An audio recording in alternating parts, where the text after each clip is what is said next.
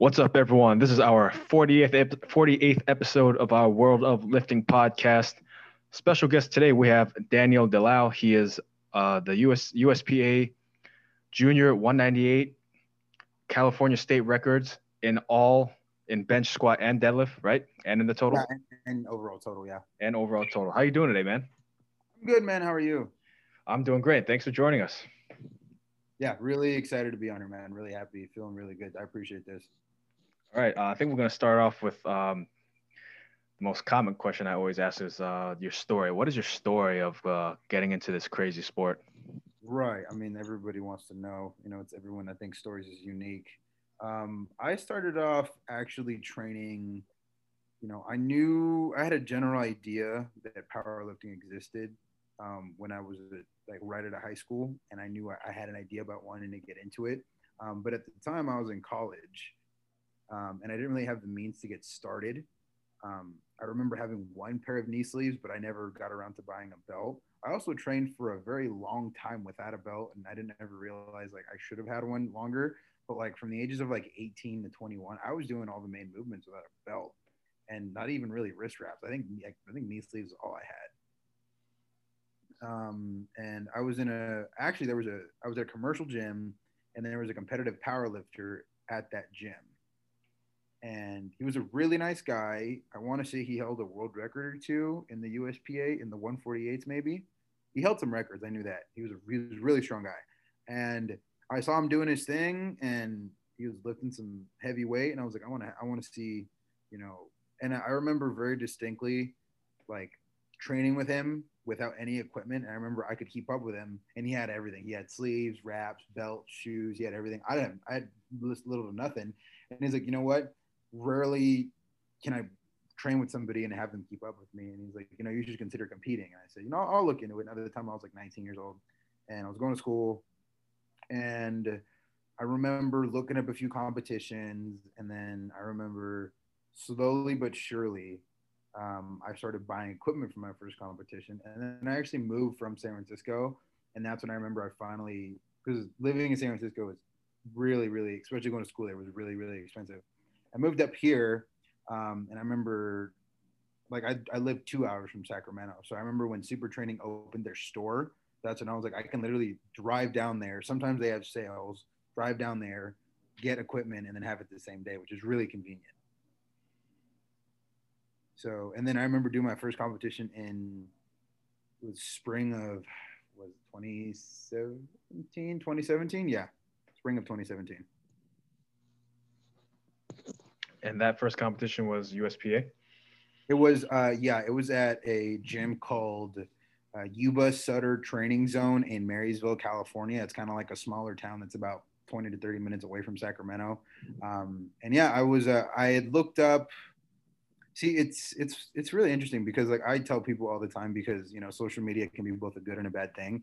I was watching all these crazy world record holders up until my first meet. So like I had a a 500 pound deadlift at my first meet, like maybe like 510. And I had like a like a low a high four, low five squat, and like a pretty decent bench, like a 350 bench. And I remember thinking, I'm like, if people are as strong as they are on the internet, I'm screwed.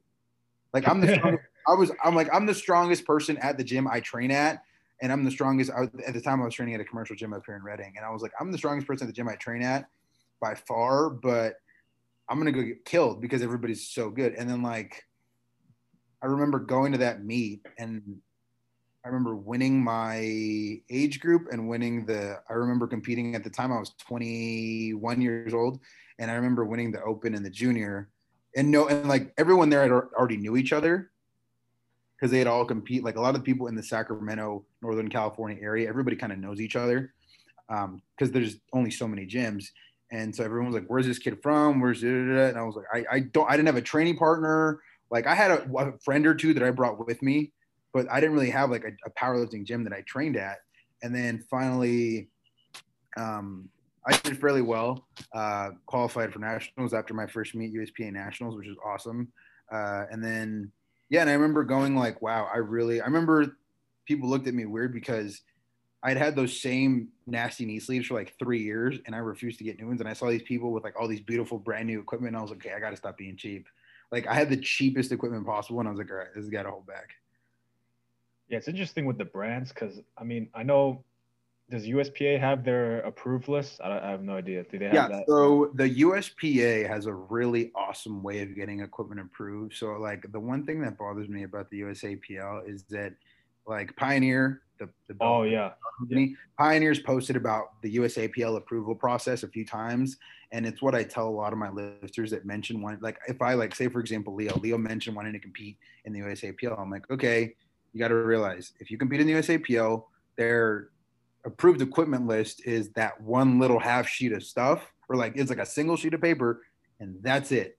Like you can't wear a different singlet. You have to have one of those belts. You can't have nothing different in the wrist wraps. Like they're very particular and like they're really strict on what you can have. Like you know, uh, as far as shirts and like the singlet. Um, there obviously nobody cares about the shoes, but um, yeah, it's what I told the USPA. They have I want to say there it's dozens and dozens and dozens because their process pages on pages. Yeah, because for them it's like they don't really care about like with I feel like with the USAPL, unfortunately to get approved they ask for so much money that oh. you know that the USPA only I think it's only like a couple hundred dollars to get your equipment approved by the USPA, but you do have to send it in. They have to inspect it. But as soon as that happens, to my knowledge, it's approved. Wow. So it's very affordable. Like my friend Rob, shout out to Rob Lewis. My friend Rob, uh, he actually just started his own like uh, lifting company, uh, Overload Alpha. And Rob, uh, I know already right now he's in the process of getting it finished up. He was trying to get it finished up so I could wear his brand at North Americans, so it could be approved before I, I show up. Um, we'll see if that happens or not. If not, I have my old equipment. Um, but with the USPA, it's very easy to like start making your own equipment and then get it approved. With the USAPL, it's this giant process of paying a lot of money and like approval throughout the circles. They have to pay money uh, to USAPL to get their stuff approved.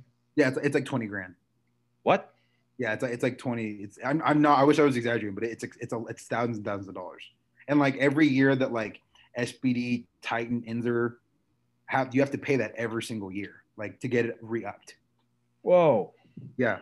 So, I, so I guess that's a business move. I don't know. That's yeah, but like, well, that's like I mean I don't know how long you've been following powerlifting, but like when Mark like Mark Bell uh, like either I think it was a couple years ago, he had this huge. So as far as I know, with the USAPL approval process, like you you pay a, a, flat lump sum, and then every item you want approved in your within your company, there's a per item cost. Okay. So the so 20k is for the for your brand, and then yeah, everything like, on top is like five hundred dollars an item after that. So if you like, if you're a giant company that makes a lot of equipment like Inzer or Titan, you know they make sleeves, belts, singlets, wraps, suits. Um, it's per. So I know Mark Bell when Slingshot got approved for the IPF, I remember um, it was a really big deal because for the longest time, Slingshot kept making more and more really great equipment, and it wasn't approved by the USAPL. So Mark Bell dropped like a fat amount of cash and said, okay, almost everything on our site is IPF approved now. But he had to drop a huge because it was like the base, whatever it is, and then it's like, you know, every single item that you want to approve for your company after that costs more and more money per item. Wow. Yeah. So it, it's yeah, and like for the big, what I call like the big four. So Inzer, Titan, SBD, um, and now Slingshot. For them, it's easy because they're these huge companies. Yeah, they probably have they probably have yeah, mad money. Either Titan, SBD, and Slingshot are not. You know, they're they're making money because the sport's growing. So, and naturally, you know, you see the waiting the wait times. When I first started, you could get an Inzer belt and and and uh, you could get one of the ones that's got a color on it. You could get it in like four weeks. I've heard now that they, t- they can take up to five to six months. You know. Oh, the um, the wait list. Jeez. Well, no, yeah, it's like Inzer. Inzer is interesting because like if you go to the Inzer website, it's like uh, I don't want to say it's out of date, but it's definitely a little older. And like the wait times, as I've known, Inzer makes great belts, as as does Pioneer. The wait times for Inzer belts gets longer and longer. I know if it's faster and cheaper if you get a black stock one because they have like a tons of those made apparently. That's funny you bring up the Pioneer. I think Pioneer had this issue with Pioneer came out with their um, adjustable lever or something.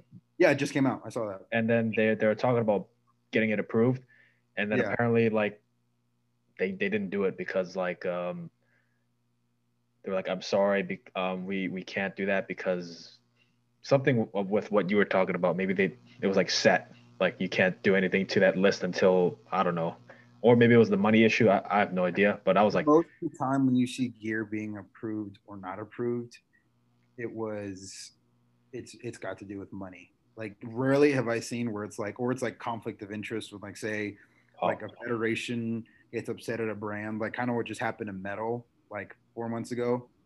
Metal. Like, yeah. So metal, the powerlifting brand, they make like suits. Oh, oh, metal. Yeah, yeah. Yeah. So that whole thing with their president and like that that's really really racist thing that he posted. And so like you know it's kind of one thing I tell people it's like you know there's there's politics that goes on behind doors, but it's also one of those things where you know I always tell people I appreciate when federations, companies, uh, you know they give back to lifters. I think that's really great. So I always I pay attention to those kind of things, and that's kind of where like where I've landed, where I'm at as far as competing. It's you know how am I treated? Um, how do I you know do do I feel like they care about me being here? Because unfortunately, what I've seen with like you know what I didn't like about the way they ran USAPL Nationals is that you know they're going to accept as many people as possible that are qualifying. But at that point it's this giant cluster at the at the nationals it's a great meet to do and it's an it's an honest it's a really hard meet to qualify for.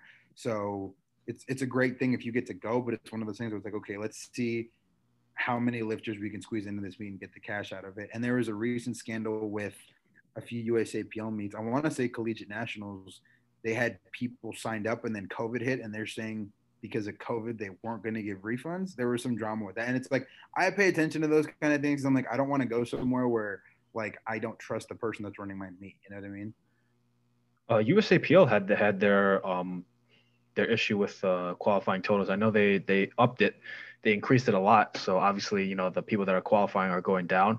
So I think they're trying to like move away from like making it a whole like I think was like 2,000 lifters were qualifying Regularly? Yeah, it was it was something crazy. It was like okay, wow. But and like the USPA has that problem right now too. I think where you're seeing like a lot of lifters go that may not necessarily be competitive.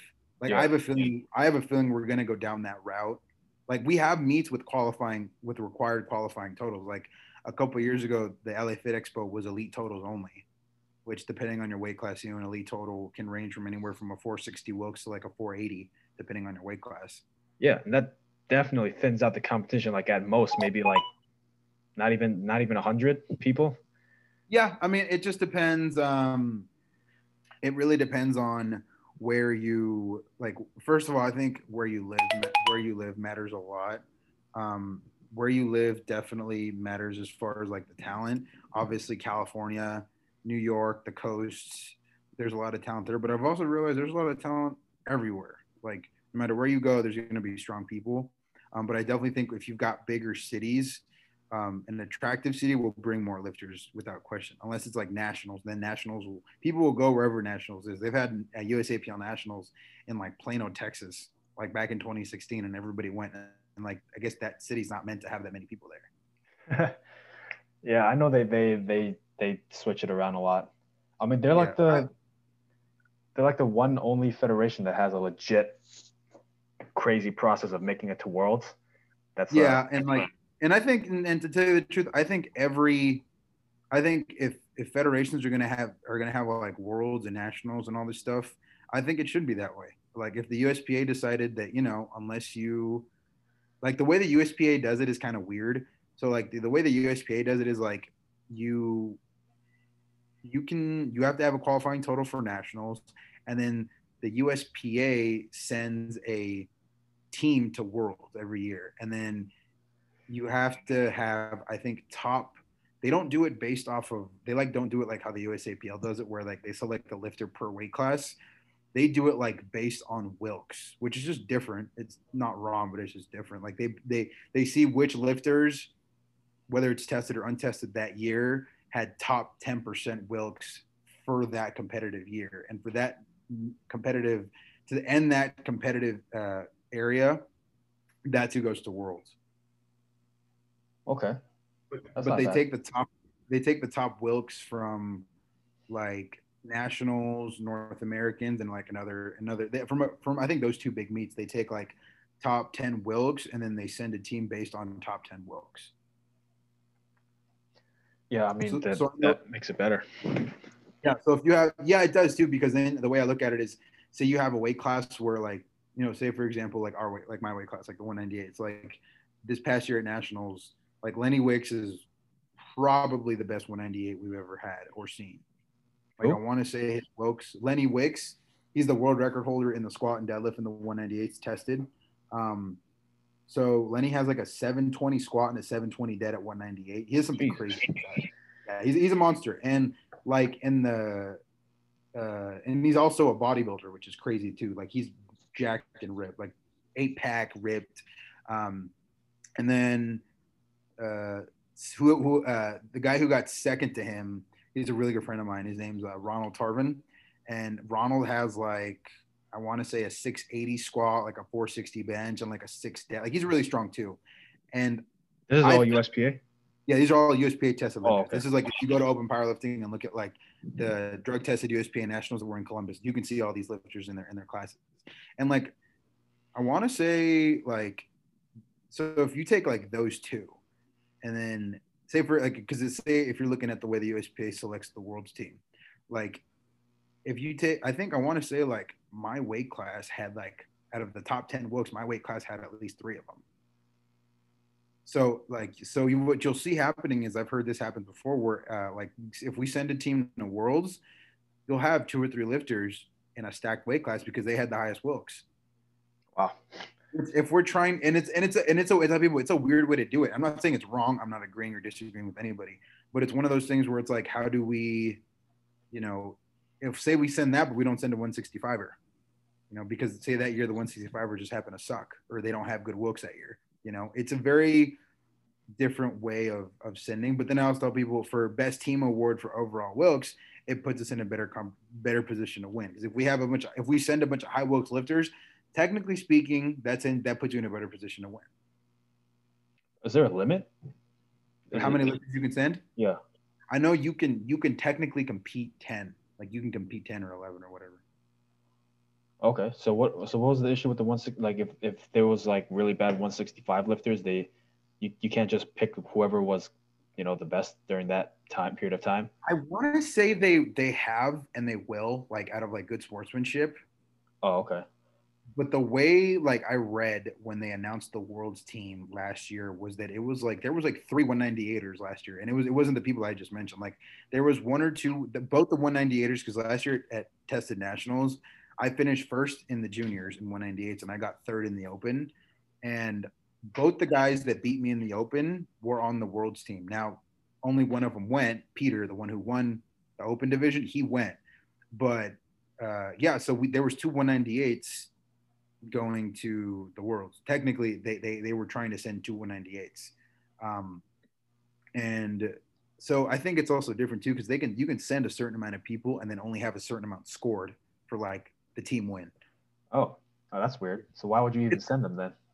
Yeah, it's you know they they they they try to do it to include as many people as possible to put us in the best competitive position. I want to say you know maybe I hope that they change it down the line to like say in the 80s and 90s. I have a friend who used to compete in the USPF back in the late 80s, and the way they did it was, you know, it was it was like how the USPL USAPL does it now.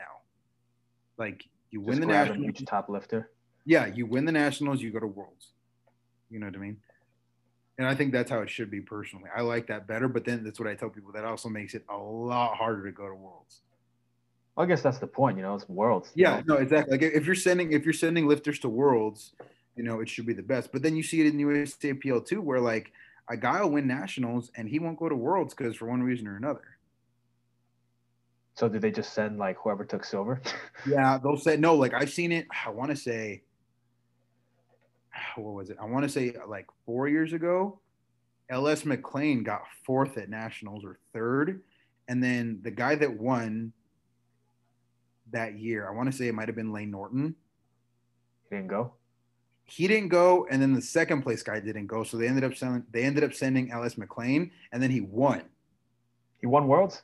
Yeah, he won worlds after being like the third. You can, you can, yeah. I remember listening to the King of the Lifts podcast, and it was like really cool because it was like he was like, yeah, I didn't think I was going, and then like obviously, you know, you win fourth or third, you're not going to worlds, and then because, and that's the way it is, really. If if the guys above you can't go, or somebody gets injured or something, um, that should be how it is. But that's just, yeah, but you know, you never really know what's going to happen. Is what I tell people. Like going into training, you know, like I there was a few meets I went into where I expected to have some pretty decent competition, and that person got hurt, and I'm like, well, this kind of changes everything. If you go into a meet preparing and go against somebody who's potentially as strong as you or even a little stronger, and you're going to have to push the envelope, you know, but then they pull out of the meet for one reason or another, they get hurt. That changes everything. Damn, that kind of proves how how good the U.S. is at powerlifting. Then. Yeah, no, we are. We are. I think I nah. I think we're close with the Russians. We're close. Yeah, we're up there. I mean, if, if we I, send think, like the third ranked lifter and they still take first at Worlds, that's yeah, crazy. I think. I think when it comes to I think when it comes to uh, men's tested in the USAPL, I think, sorry, just men, men's USAPL, I think we're the best, in my opinion, um, across the board. Now, that doesn't mean like there aren't monsters around the world because I've seen like Sweden has a great team. I feel like there's always a, there's there's like every time I look on like King of the Lifts or like on one of the Instagram pages, there's always some like 19 year old from Sweden that's like insanely strong. Yeah, Europe is insane. They got all kinds of yeah, and then you see all those girls coming from like Italy and France. What's that one girl from from Italy? She might be French actually. She has like a 400 something pull at like 130. Yeah, it, it's something. It's something crazy. Like that's what I tell people. Like the sport's growing, so you're gonna see people pop out of everywhere and left and right. Like the, the, I think you're gonna see in like because you're to be seeing more and more people that would have otherwise been doing other things or playing other sports that weren't exposed to powerlifting, say 20 years ago, but now they can and they see it. Um, and especially with powerlifting, obviously switching to a to a raw, raw era. I call it now the raw era. Um, I think you're to be seeing a lot more people join powerlifting. It's it's growing obviously with more and more meets, meets getting bigger. You know, federations popping up left and right. I think it's going to continue to grow yeah, Raw. I mean, I know Raw people like it better. They they respect it more because uh, it's more relatable. You know. Yeah. I know powerlifting when it first started, it was all multiply. You know, Westside Barbell type stuff. Right. With their you know conjugate method with their one million bands on the barbell and stuff. Right, right, right. But yeah, now, I mean, I don't I don't know what happened to that era. Um, well, multiply is I now think, frowned upon. Right. It's not. It's not just the fact that it's. I don't think it's it's a lot of people try to diss it for one reason or another. Yeah. And I can tell you, I've trained with a number of multiply lifters. I mean, one of my coaches and the owner of North State Barbell, the shirt that I have on, he's a former Westside guy. He trained at Westside as a thrower and he competed in multiply for a number of.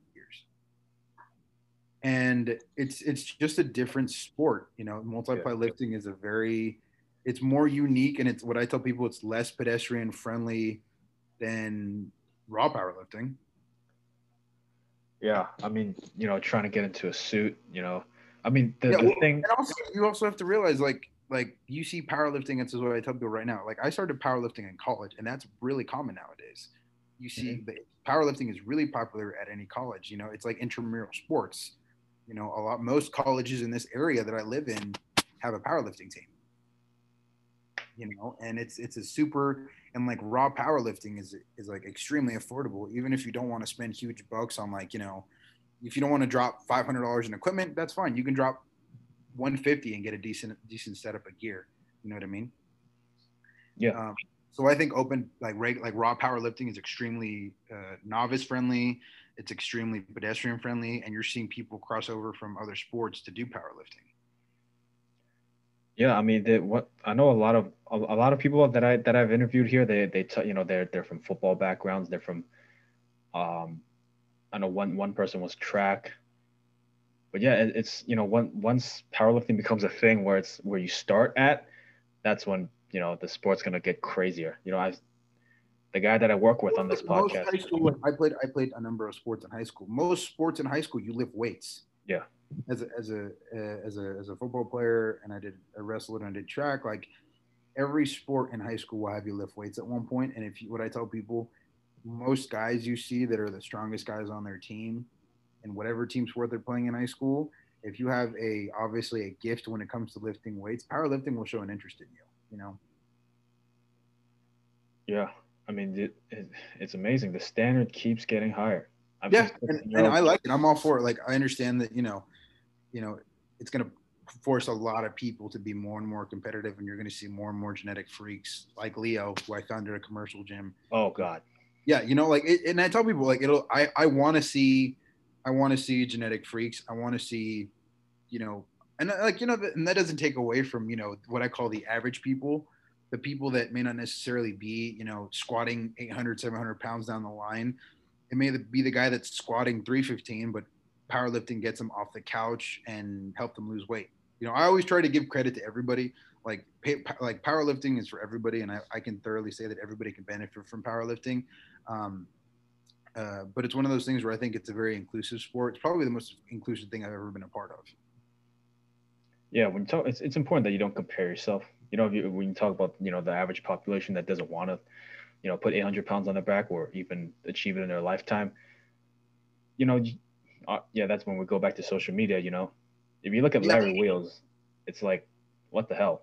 yeah, you know, and like a lot of guys, I've, I've met a lot of young kids, you know, 17 or 18 that, you know, they want to be like Larry. And I tell people, well, okay, how do you, do you want what Larry has or do you, do you actually want to be that like Larry? Because I can tell you right now, being strong at all in anything is painful. Oh, yeah. You know, getting strong is, is really painful, not just physically, but also mentally, emotionally. It's, it's a huge burden to carry getting that strong, committing yourself to doing something. And, you know, and, and I, I don't ever try to like sugarcoat that to people. Like getting stronger is, is relatively miserable. Yeah, especially if you want to take it to the extreme, like obviously, like yeah, Larry, yeah, eh, know, yeah. If you plan on competing, like your life's gonna be boring and your body's always gonna hurt and you're always going to be hungry. If you have to if you have to make a weight class like i do you can't eat what your friends are eating you know? You can't go out if your friends are going out. If you have a competition coming up if i got a big squat day in the morning i'm not going out. You know that's just the reality of it. And i've talked to enough high level lifters that it's it, they they kind of they get it you know? They they're they it's all what they're about and you know why would i go out tonight why would i eat this if i know i have a really important bench press workout tomorrow. You know what I mean? I'm going to try to be in bed by 10 because I got to be at the gym by nine o'clock tomorrow. So I got to get up at seven, eat my breakfast, drink my water, you know, make sure my mobility gets done. It's all about, at least for me, what I tell people, it's, it's a commitment that, that can, it's not as around the clock as bodybuilding can be, but it, it's, it still takes a pretty heavy commitment if you plan on competing. Like it's not easy at all. I think that kind of discipline is good for some people, especially oh, people who haven't it, done it. It, it. it, totally is. I think it, can if you if you're one of those people that struggles with discipline, like as far as self discipline, like whether it's eating or responsibilities or or anything in your life, I think it can really help you. Like what I tell people, set a linear path in life because in in powerlifting, you're going for linear goals. You know, I don't want to like say that like oh like you know linear programming, but like in powerlifting, say you know the first time you max out, you squat 315 and you want to squat 350, like you need to be doing everything in your power, in my opinion, if you want to squat 350 to get to that point, whether that's eating enough food, training what you're supposed to be doing, sticking to your program, sleeping enough, you know, managing, you know, the things in your life so you can be ready to squat 350. And that's what I tell people. It's never about like big things. It's about stacking up little things, daily disciplines, you know, because I, I, that thing that people always talk about motivation doesn't exist. I don't think it exists. Oh yeah.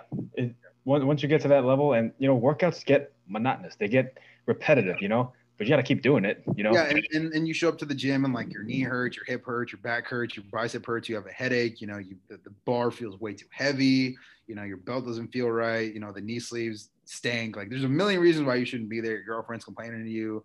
You know you, you got to go home. If you're cool you got to go home and do homework or you got responsibilities or you know you got to get up for work in the morning like say i sometimes i train pretty late at night i know i got to get up the next morning at six o'clock the next day so i know as soon as i'm done training the first thing i'm going to do is go home drink a protein shake and go to bed like it's a lot of you know it's a lot of reasons it's like as you get stronger and stronger i tell people like the responsibilities of life will not go away um, and the life stressors will not get away, especially if you're peaking for a meet and your fatigue is high. If anything, I tell people to me, I feel like the stress is amplified yeah, you know, the, the progress in powerlifting is linear, but you know, the path to get there is not always a straight line. You know, sometimes you got to maneuver around a lot of obstacles. yeah, like yeah, like you know, you got injuries, you got certain things that come up, you know, or sometimes sometimes with certain people with like work schedule or life schedule, their training isn't always planned or exact. They kind of get in the gym when or where they can. I know a lot of you know competitive powerlifters at a high level with kids and life and responsibilities, and so I tell people if they can do it, so can you. It's just it's not going to be fun yeah, it's just time management. I, I hate when people make excuses that are they're just pointless. You know, right? You're just you know you you could spend you know if you spit if you if you drink like like every every night, you know, you're spending like fifty dollars on drinks. Right. Right, right, right. You know, it adds up. You know, use that money on a gym membership. You know, maybe buy get a coach. Yeah, or it's what I tell people. Like, um, I had a I had a friend recently who, you know, just he was talking to me about. I told him I'm like, he's like, oh my elbows are hurting. You know, he, he's a he's a bodybuilder. I'm like, well, you should get elbow sleeves. You know, and he's like, I don't, I can't afford that. And I'm like, I know he has like a forty thousand dollar car with like oh damn, fifteen and twenty grand invested in the car. And I'm like, well, and, he, and he's been lifting, he, he competes, and it's it's one of those things where I was just like, okay, you know, your priorities are obviously your car. I'm not at all bringing down your car or what you decide to do with your money. You're an adult. Like I'm not gonna, I don't tell people what to do with their money, yeah. but it's like your elbow hurts, and I'm telling you, you should get a, a cuff or, or a sleeve or something, and you tell me you can't afford it. But I know you'll drop like you know, without a doubt, you'll drop two thousand dollars on car parts. It's like you know, where do priorities lie? Yeah, I mean, I don't really agree with that kind of mentality. I, I use when I when something hurts for me, I try to like find the source of it. You know, I don't right. really, I don't like to like the issue I like to say let's address the issue and see what we can do to figure it out. Yeah, like I know when when people have you know knee tendonitis, I'll just put a sleeve on it. You're like no, you know maybe it's something in your movement pattern for squat. Right, you know, you know you can't just put it. That's like you know,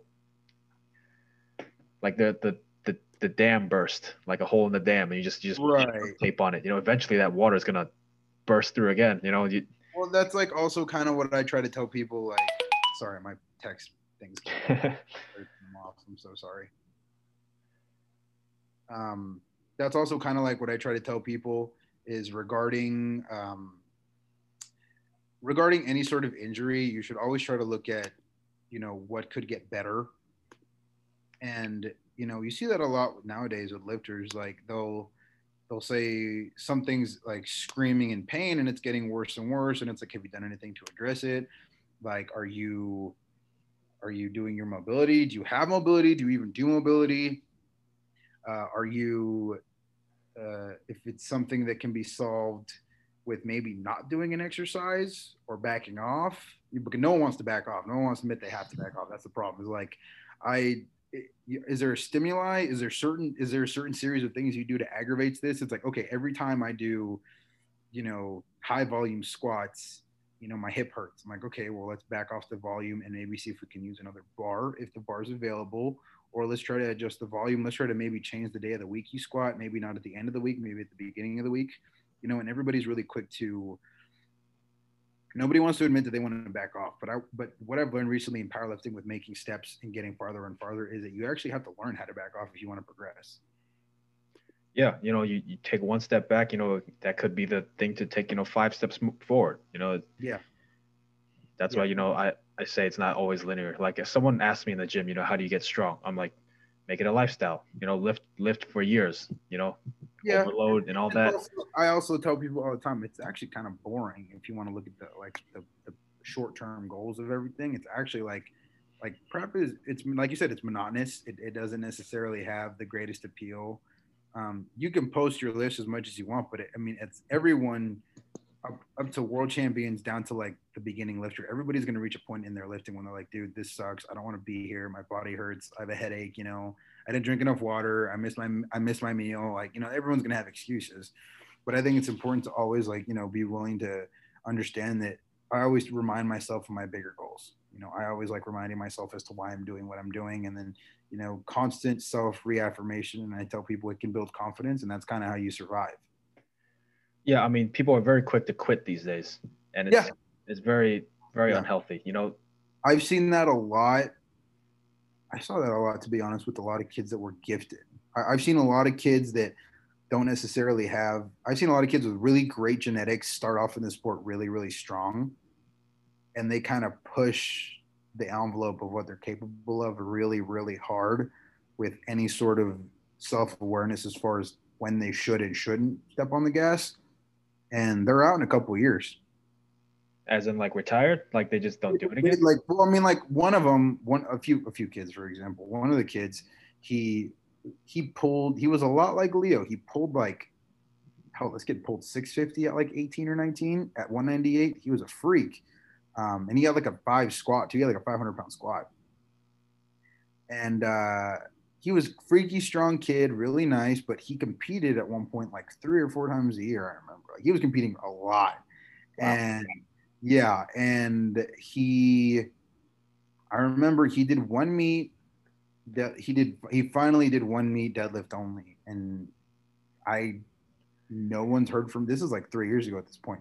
No one's heard from him no one. I I knew a really close friend of his who's my buddy now, and I asked him the other day. I'm like, where is he? And he's like, he, he's going to school. I don't know. He, he, might be playing video games, you know, smoking weed, but he just lost motivation to do it. And I tell people all the time, the lifters I've seen that stick around the longest are always the ones that have had to work for it and aren't necessarily the most gifted. I don't consider myself gifted at all. Um, I have to work. I tell people I have to work ten times harder to do everything that I do. But I've also noticed that I've stuck around a, a lot longer than most people. Yeah, I mean that that's probably like a mindset thing, the way you think. I don't know, like it sucks when you see that. Like I don't know what maybe it's something that happened in his life or Yeah, I mean it could be like I've heard like there was a there was a couple lifters, like there was a lifter back in the day that I really I used to watch on YouTube and stuff all the time. Uh, his name was Chris Dickerson. Or sorry, not Chris Dickerson, that's a bodybuilder. Chris Chris Hickson. Chris Hickson. You remember him? Chris Hickson. I yeah. don't. yeah, so Chris Hickson he used to train in the Midwest with Pete Rubish.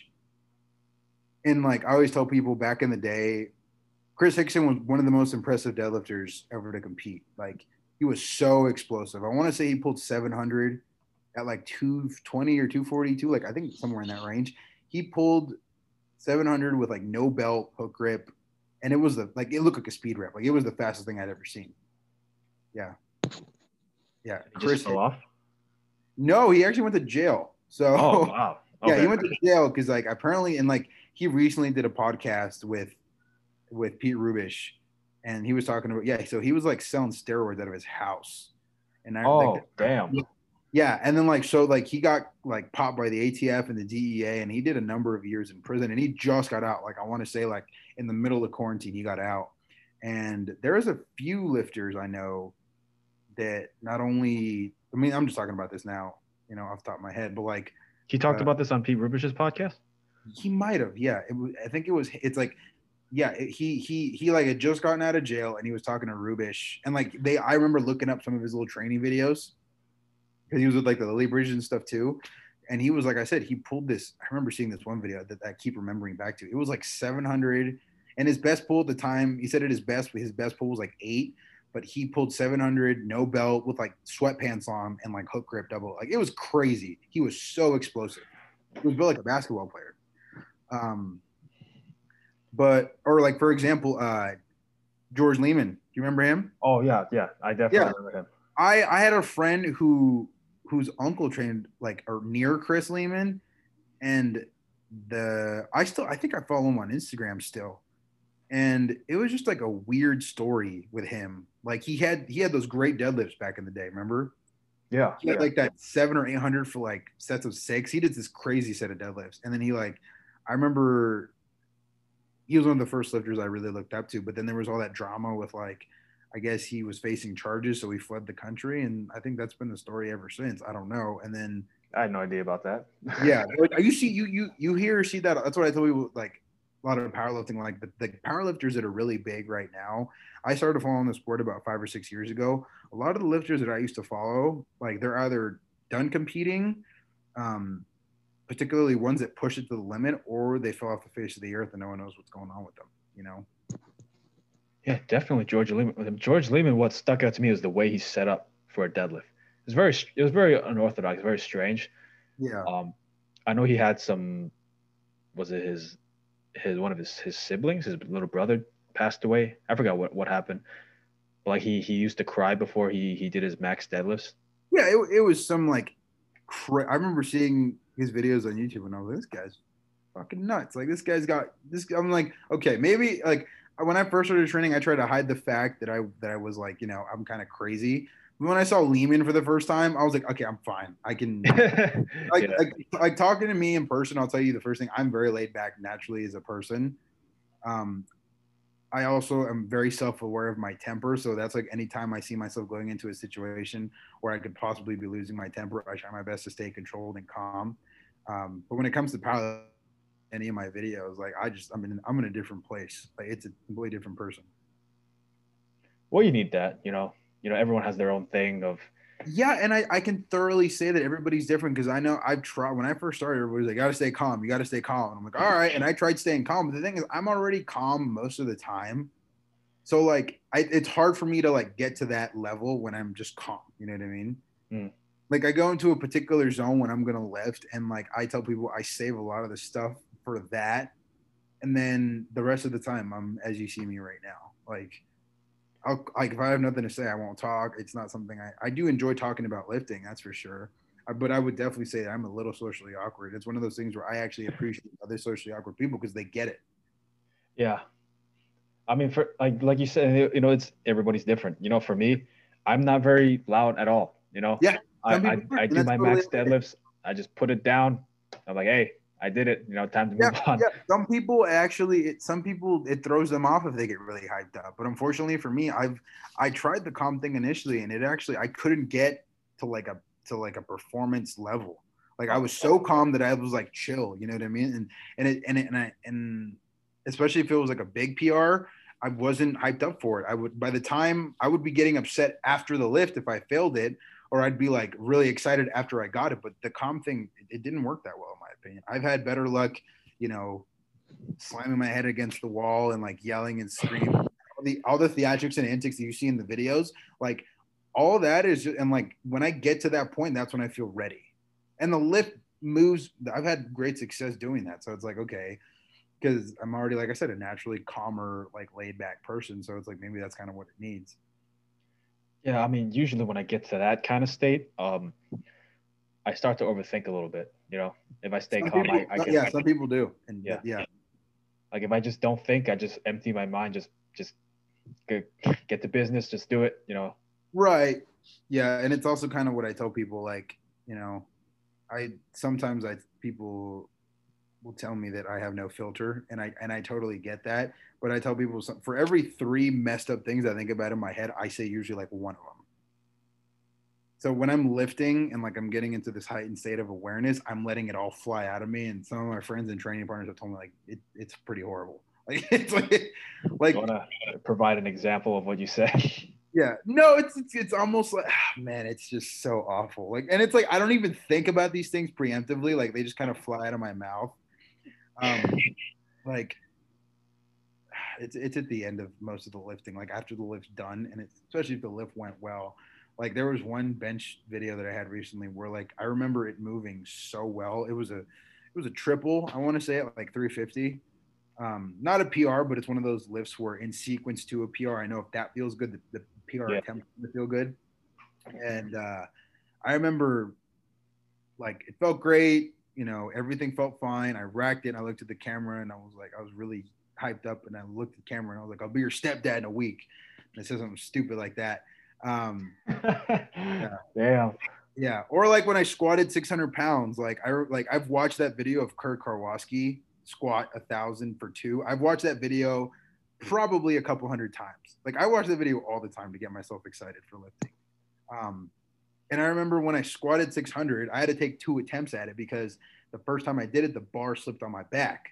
Oh, and I remember it was moving and like it was the perfect. It was one of the best squats I've ever done the the the the downward movement into the hole felt great. It felt great on my back. I didn't have any forward collapse.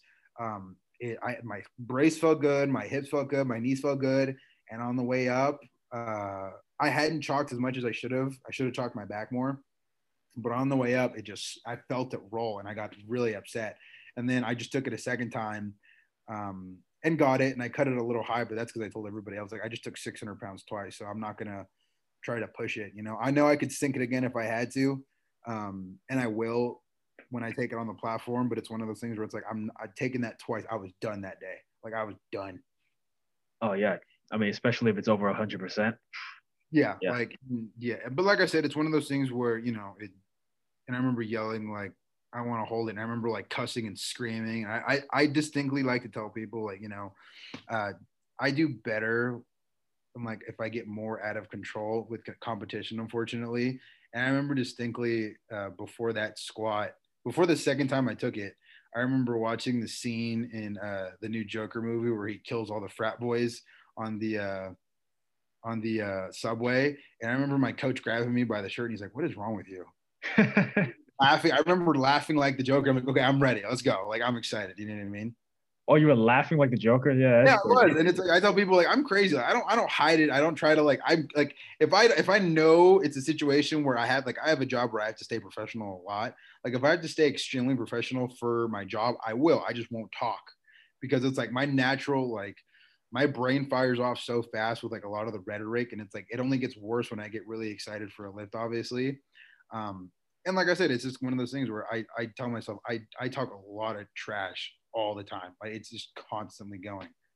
To other lifters or other lifter I have. I, I I'm known for talking trash to other lifters. I've also had people in the crowd tell me that I shouldn't do it, and the first thing I ask them, like, it's not against the rules. The trash talk? Yeah, of course not. Like, no, it's not. It's not. I'm not technically if you don't break like the what they call like the um the code of conduct or code of ethics on the platform in the USPA, which involves like cussing, derogatory comments, like the, you know the standard stuff, but you would expect like you know nothing that vulgar, but it's like I'll say stuff, you know what I mean?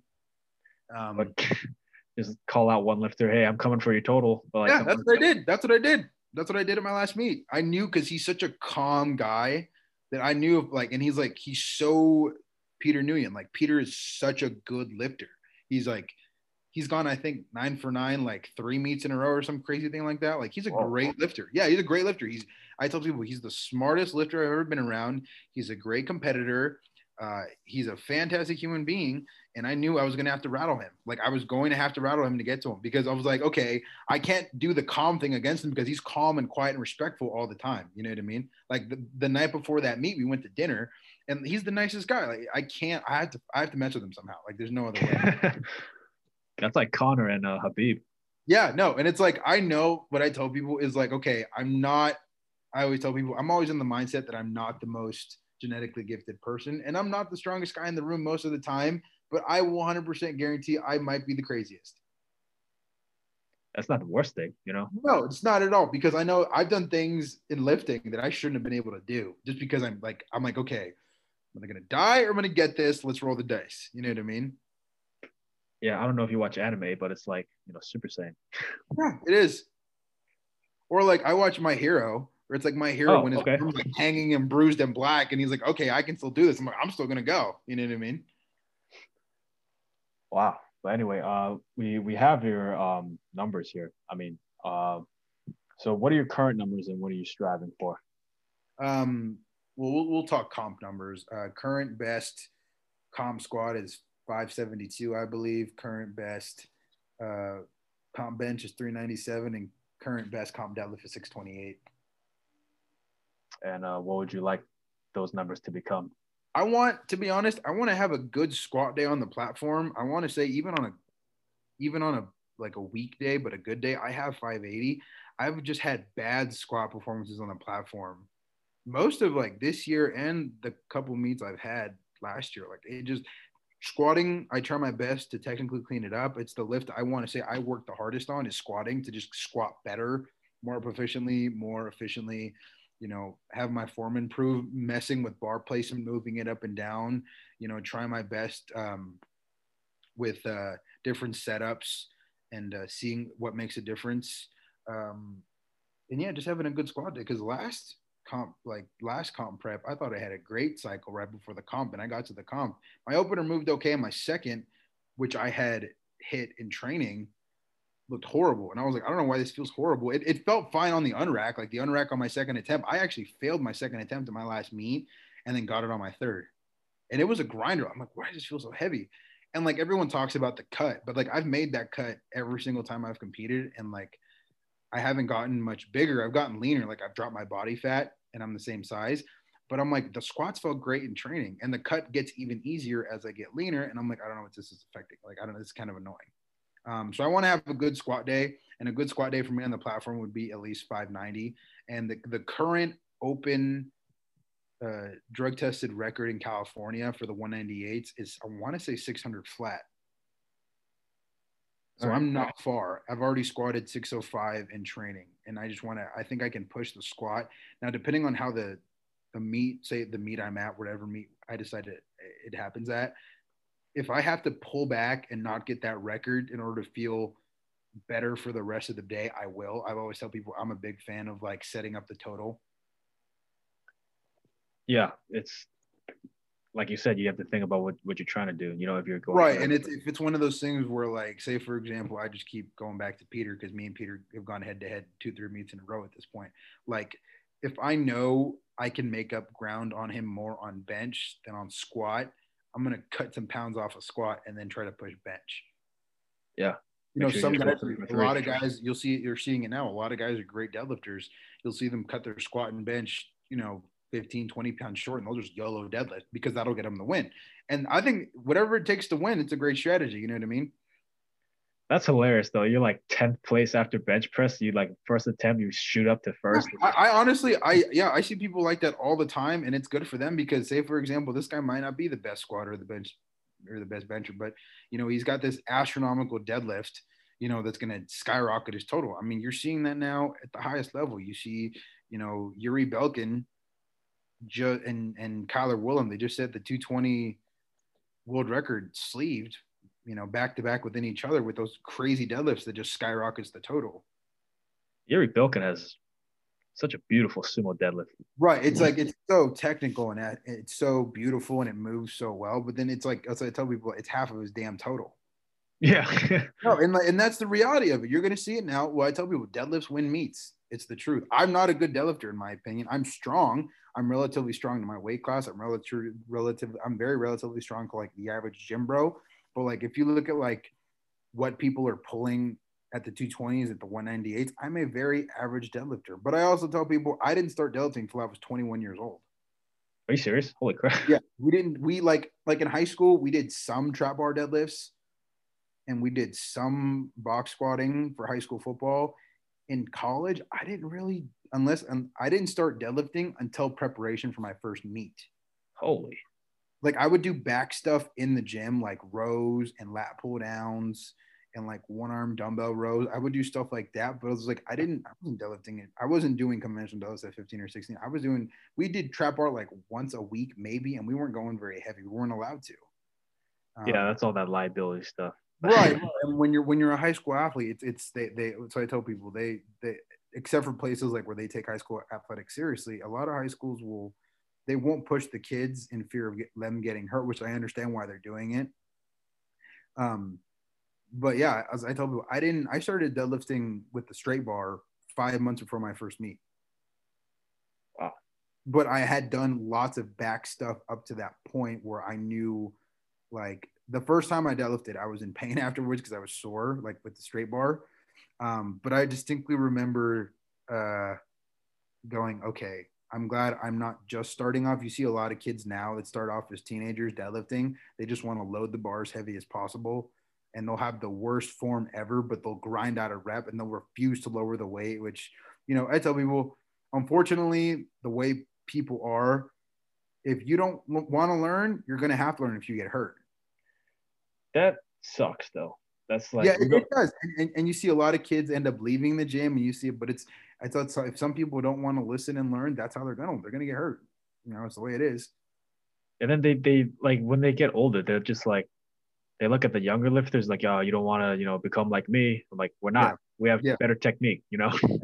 Yeah, I'm I'm coaching a kid right now who's 16 and he's got great form. He he he's very patient. He doesn't ask to load the bar heavier. He he does everything that I say and it's one of those things where it's beautiful to watch him grow and everything like his form is getting better and better as he's getting stronger and stronger. So it's awesome to see that. And unfortunately i'm glad because he does have a lot of knucklehead friends that lift what i call like gym fails where they'll load the bar as heavy as possible and then they'll you know see the middle of their back shoot up like you see on those youtube videos. And i'm like you don't ever want to be lifting like that.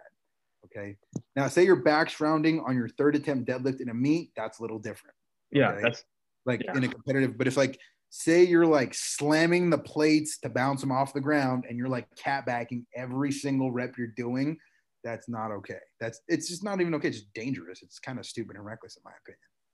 Yeah, no one cares what you're lifting in the gym unless you're like Brian Shaw, yeah, pulling all the plates in the gym. You, yeah, there's no point. Like you, yeah, like like for example, at North State Barbell, like I coach a number of athletes there, and there's also a number. There's also a lot of competitive powerlifters where I train, and it's like everyone's loading something different on the bar.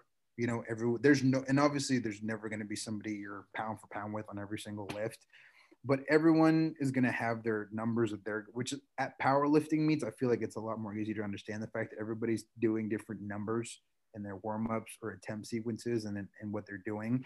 Um, you know, a lot of guys, you'll see this with a lot of younger kids that are training in groups, is that they'll all try to do the same weight. And it's like if your buddy's, you know, 270 pounds and you're 160 pounds, and you know your buddy you know chops wood on the weekends he's obviously got better genetics than you do and you're going to try to keep up with him you're going to get hurt yeah i mean that's probably like a guy thing ego or something yeah and, and it, it totally is i mean it, it, it, it you know male ego is it's, yeah. it's a huge thing it's kind of like when you see you know even you even see it a lot in powerlifting where you'll be like that guy should have lowered the weight.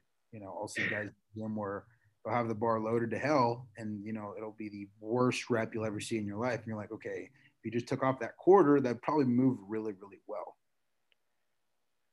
Yeah but they don't want to yeah no and, and it's story. You know, yeah no and, and i totally get it and i totally get why they don't want it you know but i tell people all the time i got better when i started learning when to scale back yeah but that all comes with experience but like sometimes it's like learning the hard way you get like yeah. maybe you like mess up your back or one day you're just like oh no yeah wow. and it's like it's like i hate to keep bringing up leo.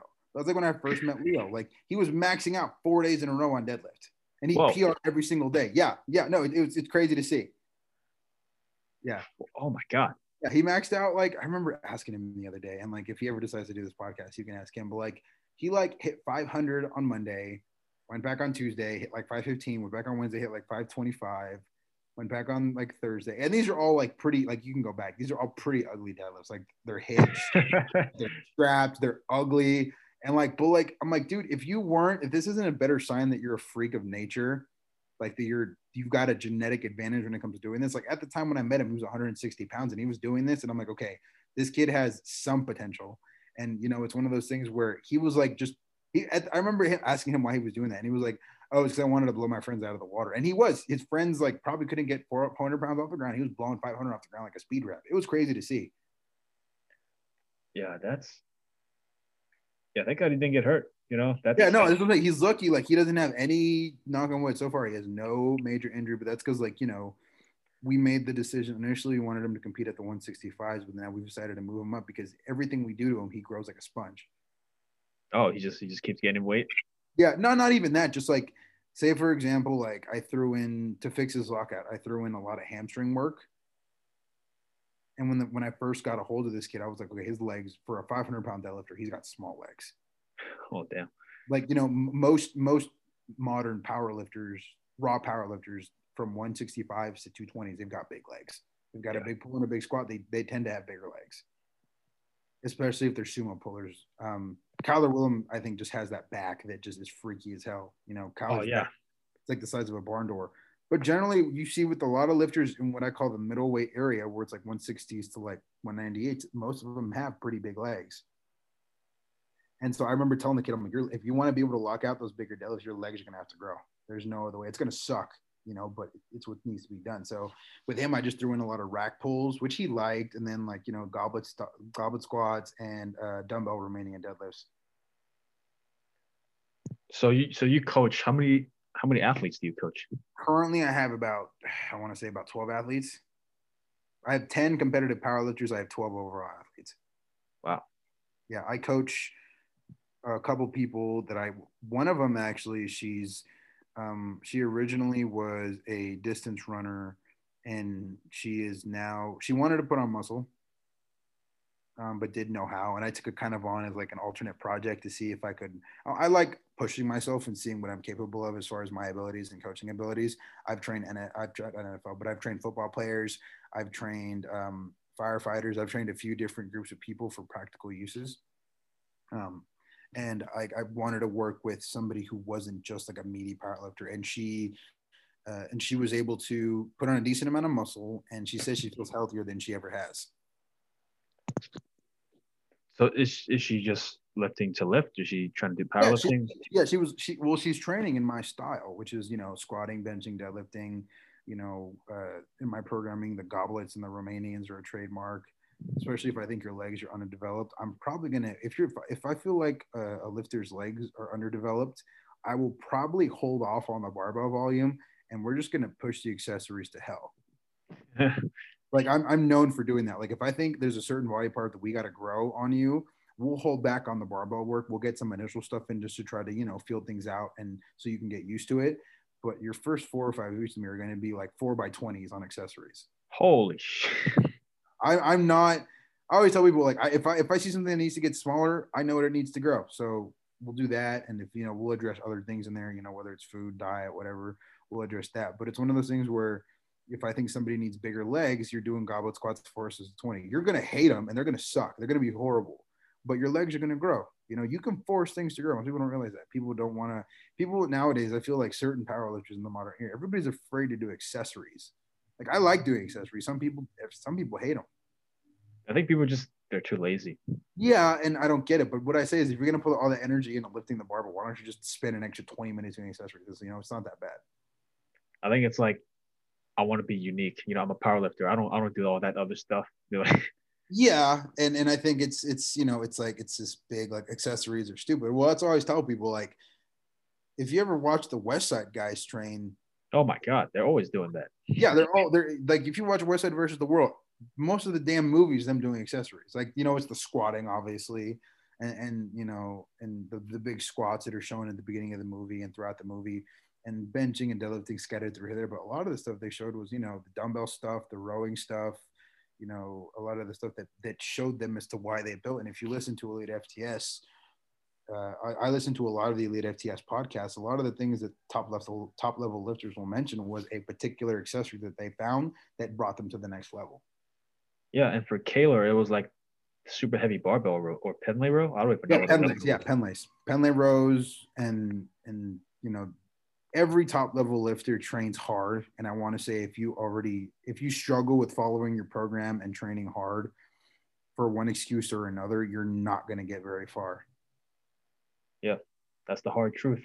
Yeah i know and it's it's something that I, I try to really like if i have any lifters that come to me that want to compete i'm like okay.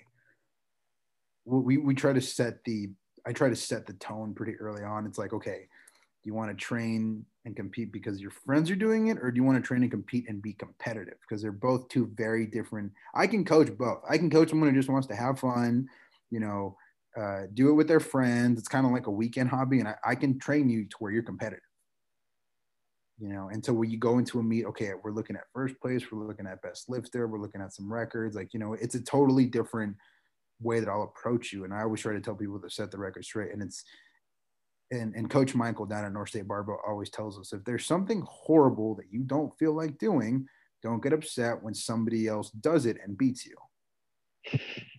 You know what I mean? He talks about he uses the knee wrap example. You know, he uh, he said back in the day when some of the more stiffer knee wraps, the Titan the Inzers, when those first started coming out, certain guys wouldn't use them because they were so painful. Oh yeah, yeah. it Probably digs in, right? Right. Yeah. Where the Titan and Inzer knee wraps are, I mean, I, I have Titan wrist wraps and, and those things, they're, they're, they leave your arm bruised and, and all that stuff. But personally, back in the day when I had those cheap Big Five, you know, Harbinger wrist wraps, those are comfy. They're soft. You know, they feel good. And I remember going, wow, why would I wear anything else? But then I remember the first time I tried the Titans and my arm was like bleeding and blistered from cranking the Titans so hard. But then I was, my bench was flying. And I'm like, okay, this is going to be horrible but it's going to help my bench. Yeah.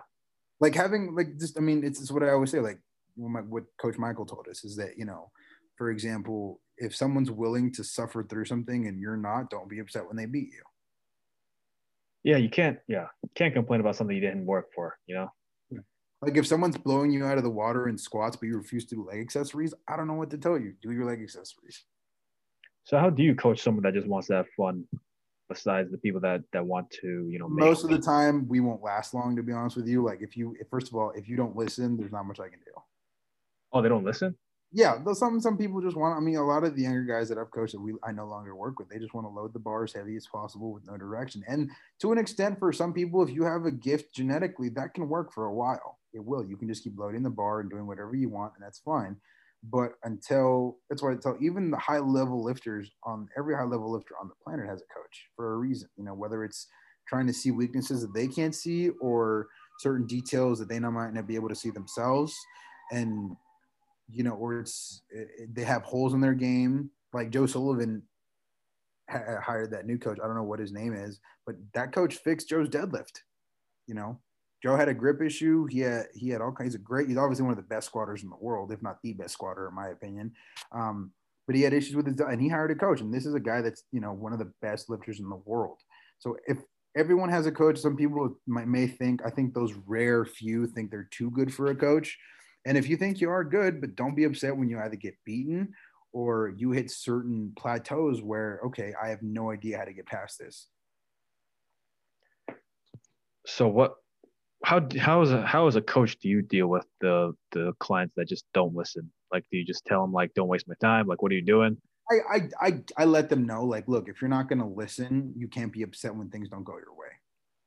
Oh, okay. Like if you do everything that I say, and then what we're shooting for still doesn't happen, then I'll look at okay, maybe I made a mistake in program. Maybe I pushed this too far. Maybe I didn't push this hard enough. Maybe I didn't time the peak right. Maybe I didn't. Maybe I should have pushed the hypertrophies further another couple of weeks. Maybe I should I should have let the strength block go on a little longer. Maybe I should have pulled it back. You know, I I take responsibility. If somebody does everything that I ask, and then we don't get the result we want, I will 100% take responsibility and say, okay, maybe there's a programming error in there that we need to adjust and I need to fix. But if someone comes to me and they say that they haven't eaten all day, they go lift and they're not drinking water and they sleep three hours a night and I keep getting on them about this because these are when I first started working with lifters. This is one of the first things I try to fix. Like, okay, let's look at your sleeping. Let's look at your diet. Let's look at you know hydration. Let's look at recovery, um, and then let's look at you know what you need. You know what weak spots do you have in your game?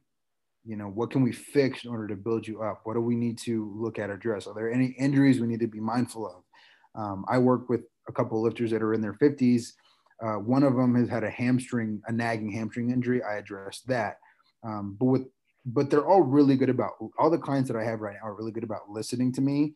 So it's like, okay, if this hurts so bad to the point where you can't even walk the next day, let's hold off on that and let's try to find the volume elsewhere. I am, I don't mind switching things out. You know, I don't, let's not suffer more and not get more out of it. What do you think clients decide just, you know, F the coach. I'm just gonna do my own thing. When they already like paid you and just, you know, like why would you do that? Like why do you think they do that? Their own their own, it's a combination of their own egos and the internet, I think, definitely. Oh, social media kind of yeah, it, it definitely gets social in the way. Media, social media has been such a blessing to powerlifting and helping the sport grow, I think. And it's one of those things where I'm really happy I kind of came into it in 2016 when the social media lifting thing was like first starting off and I'm lucky that I've been able to see it reach its peak. And now it's kind of like maintaining. But I think the problem is, I mean, John Haack, for example, like John Haack is the best lifter in the world. He's a great lifter, but you constantly see him posting big singles, big doubles. That's all he really posts. You know, now I don't know what John's program looks like. I have no clue. I'm not John's coach. I don't train with John. I have no idea. But when you're a 16 or 15 year old kid and you're very susceptible to outside influence, and all you do is see all these like you know Larry Wheels, John Haack, you know, you see all these super strong people all over the internet, you know, pulling huge deadlifts, squatting huge weight, benching big weight. You know, it's oh, but my coach is having me do a six by six at 70%. This is bullshit. I mean, like people, I wish a lot of the kids that I let go, I'd able to, I'd be able to educate them on why I was having them do what I was doing. Because I throw programming at them. They'd ask me, why am I doing this? Why am I not maxing out? Well, it's like, well, you maxed out last week and you failed. Why do you think you're going to be successful this week? Like, the, I, I don't, I, it's hard to, you know, people's egos is the big reason. People who, people like myself who aren't genetically gifted but want to be genetically gifted, I always say their ego is what kills them. Yeah, I mean, also the instant. I mean, the, the instant gratification. They, the weird programs you see outside in the fitness world. You know, get six pack abs in a month. BS. that's not happening. That's not happening. Yeah, yeah, and, and yeah, I, I completely agree with you. I think people aren't patient and they just want everything now, now, now. Yeah. And like you know, if you're a 160 pound kid and you want to pull 700 pounds, you know, you kind of got to keep everything into perspective. Like, okay, you're 160 pounds, you're 5'10, you have little to no muscle mass, you don't eat, you sleep like shit, and you train inconsistently. It's like, okay, let's let's let's let's reconsider our goals here. You know what I mean? Like, if you have a bunch of issues with commitment to things that will help you in the gym, what does that say to me about what you're going to be able to do in the gym? Yeah, I mean, that's when you see all that potential get tossed away. You know, Yeah, not even potential. You see people start and stop, start and stop, start, and, then eventually at one point they'll just stop completely. Like they'll stop lifting altogether. yeah, I see I see people in the gym that they know this stuff. You know, they know they have to be disciplined to to um to you know get a get a better body composition, get stronger. But they Right. don't, you know, they don't practice what they preach. That's the weird thing. You know, the, they know it, but then they just like I knew this guy that I was like, yeah, yeah, you got to discipline, you got to, you know, get that diet down. And I don't see him for like three months, and I'm like, where you been? He's like, oh, you know, I I had some, you know, work and all that. I'm just like, come on, dude, really? No, and and I tell people like, um, you know, if you're if you decide to compete, if you think suffering during training is horrible, suffering when you're training to compete gets ten times worse. Yeah.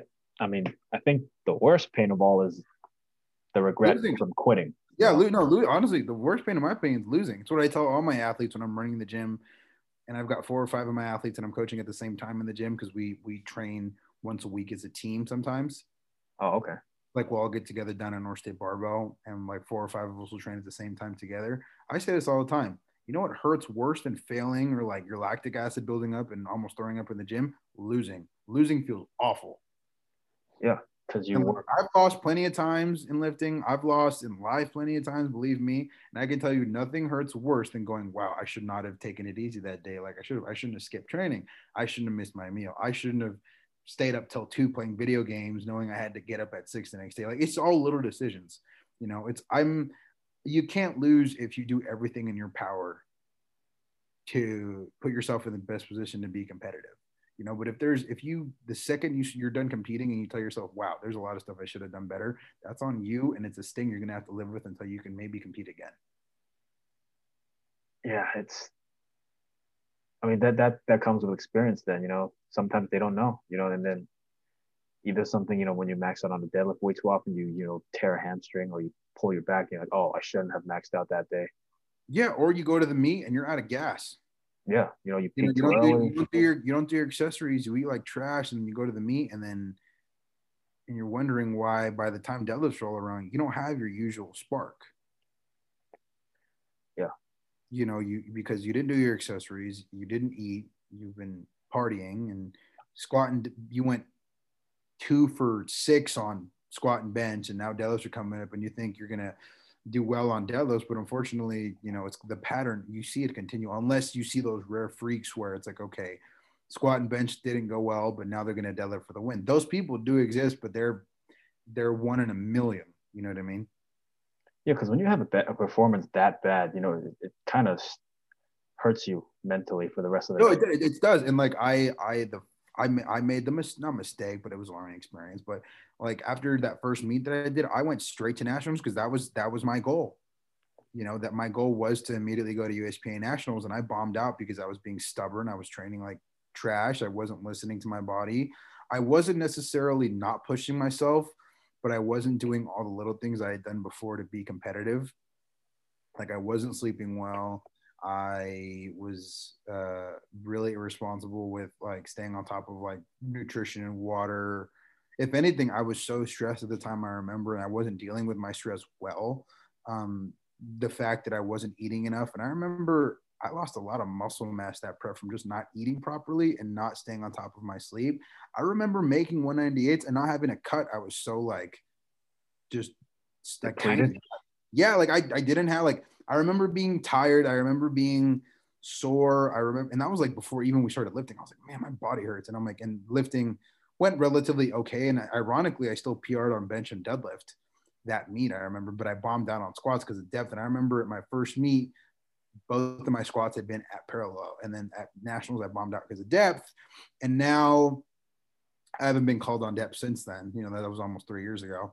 Um, but now it's a learning experience for me. It's like, okay, if I plan on being competitive and I plan on trying to climb the ladder as best as I can, there's no way that I can at all skip any steps because there's people in this sport that are obviously way more genetically gifted than I am. And I'm going to have to make up that ground somewhere, and that's going to be in my habits. Yeah, people don't really understand that. You know, they, it sucks. But anyway, recent phenomenon, well, not recent, but, you know, COVID 19, yeah, all, all the lockdowns and stuff definitely put a big hit, especially for powerlifters. Um, you know, not being able to go to the gym for a few months but how, how have you been dealing with it? Uh, I I mean, tell you the truth, I didn't. It doesn't really bother me. Like, it, like it's I don't know. I eh, I grew up relatively poor in a really bad area where it was already kind of locked down all the time. So like, I don't know. So I guess like in, it doesn't really compare anything too crazy to yeah like honestly and like yeah the gym shut down but i was able to train in somebody's garage on the low. It didn't really bother me. I was the, me and that guy were the only other people training in that garage. Um i didn't do anything illegal obviously as far as like i've heard people apparently sneaking into gyms and stuff. I never did anything like that. People do that? Oh my god. Yeah people did. I, I know a lot of people who did that. Like sneaking people, into like a public commercial gym no, it was like powerlifting gyms, but they were like oh, oh, oh. stay open, and like it was one of those things where like I knew people like gyms were getting fined. Like there was that one gym in New Jersey that like was publicly like not willing to close. Did you see that? I, I heard about that. Yeah. Yeah, it was cr- like I remember the governor got involved. Like it was crazy. Like yeah. the governor canceled their business license and then sent the National Guard to like board up the front door. It was some crazy stuff like that. Yeah. Wow. Yeah, and like I remember at one point he was being told if he left the premises, he would the owner, I forget the name of the gym, might be Bellwater. I don't know if I'm saying it right. I'm probably mispronouncing it, but I know, yeah, like they were saying that if he left the property, he would be arrested. So he had to like stay there for how many days in a row. It was just crazy. I followed him on Instagram for a while. Then after a while, I was like, this is too much. I can't. This is ridiculous. Like this is getting way too political for my liking and this is becoming a lot bigger than the gym. I applaud the guy for standing up for himself, but to the point where he's being like being charged with things and like sued by the gov the governor's getting involved. This is crazy, man. Yeah, I mean, uh, did he what about mask? Did he did he was he like a mask free thing? I think I don't I don't remember. He might have been mask free. It was weird. I remember the whole situation. It was like I remember seeing initially and I was like, good for you, man standing up and then like you know like the governor's like calling him out on twitter and stuff. I'm like dude this is crazy. Like you know Ugh. it was like you know it just it got kind of crazy and that's when i kind of stopped following i was like okay this is becoming a little too much for me. Yeah i mean i know I, I know now you know things are starting to get a little bit better. You know i mean no colleges they're still kind of that's a little iffy. Yeah my brother's a freshman at chico state here in california and they aren't doing i don't think they're going to do in class learning the whole year yeah, my my school right now, they're they're they have people that are in person. You know, if you have the option, um, or you could do you know remote learning if you want to. But um, you know, people get antsy. You know, sports. You know, they you know, like, you know, let's go out to to party a little bit, and then things get a little bit weird, and then no, like like for okay, so I don't know about you, but like for me personally, if all I do is go to the gym, come home, eat my dinner, take care of my responsibilities, and like maybe play a little video games, I'm actually pretty content. Yeah, yeah. Yeah, you know what I mean? Like, like if I have my little space and I can do what I want, and like I don't, but see, my unfortunately, what I tell people, my happiness and my my day to day, you know, self righteousness, whatever you want to call it, it doesn't really depend on seeing people. Wow. Like some people, their whole existence, like I used to bounce in bars, and some people their whole existence and their whole like mental you know uh, not their confidence but like their self-worth their self-righteousness a lot of that came from seeing their friends at the bars and and partying and and socializing and and you know and i unfortunately am not like that at all so when they told us wow we have to stay home i was like eh, you know what I mean? That's I mean, where am I right now? I'm home, you know, and it's it, I was like, okay, so we can't go out. Gyms are closed. That does suck. I'm like, damn, that does suck. But I'm like, okay, so the bars are closed. We all have to spend time with each other in our homes with our families. Is it really that bad? And to tell you the truth, I, I am super sympathetic for the people that are struggling mentally with mental illness during the time of COVID. Like I get it. For people that seeing other, their friends and stuff is like, you know, it brings them joy. Good for you. And but unfortunately, I was never the kind of person where like seeing my friends every single weekend at a bar was like a part of my happiness. It, it was never like that. Yeah, ne- ne- neither for me. You know, I I do the same thing. You know, I get my training done. You know, get my homework done. You know, right yeah, you have your respons- you have your responsibilities, you have goals, you have, you know, I feel like we're pretty similar. Like you have your responsibilities, your goals, and once you accomplish your goals and what needs to be done for the day, you enjoy yourself a little bit. Nothing crazy or astronomical, but then your day's over. It's like some people they, you know, what I call your people that are addicted to dopamine. Some people are really addicted. yeah. you know, they're the, addicted of being either inebriated or being amongst other people and and what you call your social butterflies and I, I guess you call my people have been calling me an antisocial weirdo most of my life, you know. unfortunately, kind of, you know, due to COVID, it's kind of like my time to shine. Yeah, it worked out. I'm like, wow, now I really don't have to see any of you for a long time. This is great. I don't care. Like, I don't care about any of you. I don't. I'm sorry, I don't. Unless you're a loved one, family member, girlfriend. Like, I don't really have to see anybody, you know. I mean, I was I was like this even before COVID even hit. No, that's what I'm saying. Like, I just didn't really change. Like, okay, but see, what's awesome is the town that I live in, the gym's opening back up. So I'm like, okay, all of the restaurants that I go to either switch to takeout, which I was already doing in the first place, and it's like, okay, the grocery stores never closed. I can still go eat. I'm like, my job. I work in the medical field. My job was not going away. Oh, you were uh, essential. Yeah, I'm gonna. Yeah, my job. My job was not going away. I, I, if anything, unfortunately, I kind of made the joke and I upset some people when I said this. I was like, you know, the whole country's shutting down and COVID's going on. And I kind of get a chance to catch up. Like, you know what I mean? Like, I can be debt free now, which I am oh, wow. now. So I'm like, wow, this is great. Like, this, I'm like, can we stay in quarantine? Like, I don't got to see none of you. Like, you know what I mean? Like, I'm, I, I don't know. I'm, I guess uh, I'm kind of joking too, but I'm also kind of like, for some of my friends and when I say friends, I mean like acquaintances and people I talk to frequently. Some of them are social butterflies. They are, you know, and like their the, the happiness that they have comes from seeing lots of people. And I'm like, it's not me. You know what I mean? Yeah, I'm not. I've never been a crowds guy. I mean, I know like when people, you know, when I do when I'm in prep and people ask me to go out to drink, I'm just like, I can't, and they just look at me weird. I'm just like, bro, I got it. I got yeah, training, no, man. I got I got goals and I'm, see, like I'm lucky enough now where I have like when I first started powerlifting, I was the only powerlifter that I knew for a long time. I was not around other powerlifters, and like I, I trained alone. And so now that I have most of the people that I talk to now every day are powerlifters, besides like my mom and my girlfriend. But like those, they are powerlifters. And so like when it comes to like the discipline decisions and discipline lifestyle, like it's not it's it's we speak the same language already, so it's not even like a concern, or it's like I'm not I'm not gonna have to worry about like, you know, a funny look or something like that. We're like, oh, okay, we got to go eat here because I have to eat so and so foods, and so we're gonna go eat somewhere that has healthier options as far as dining, and maybe even a little bit more affordable. Okay, I understand. I mean, I'm there, and I'm not, you know, but it's like one of those things where you know we all understand each other. Yeah, that's good. I mean, how how has your family been when you started powerlifting? Were they supportive? Uh, my mom initially really didn't like it. Like she really didn't like it. She was very scared. But I'm like, you've been watching me do martial arts and play football. I'm like, we're like, you know, trying to kill each other. Like it's not going to be much different. She's like, yeah, but it's bad for your. And all your moms say it's bad for your back. I'm like, yeah, it probably is. I'm probably gonna. We're all gonna die anyway. It doesn't matter. Um, yeah, Mark Bell had that quote where it's like, we're all gonna be in pain. So in the meantime, let's just train like bad motherfucker. I don't, I don't know what, what yeah, I know he said something, and like I kind of agree with that because I can tell you the truth. I mean, you know, if I live to say I lived to 80 years old, but you know, you never did anything with your life that was of value in, in anything really. I think, you know, you should, you never really know what you're capable of until you push yourself in anything. Say you want to be like I have I have friends who do CrossFit and they commit the best of their ability of everything that they do, whether it's their diet, their recovery, everything it comes to doing CrossFit.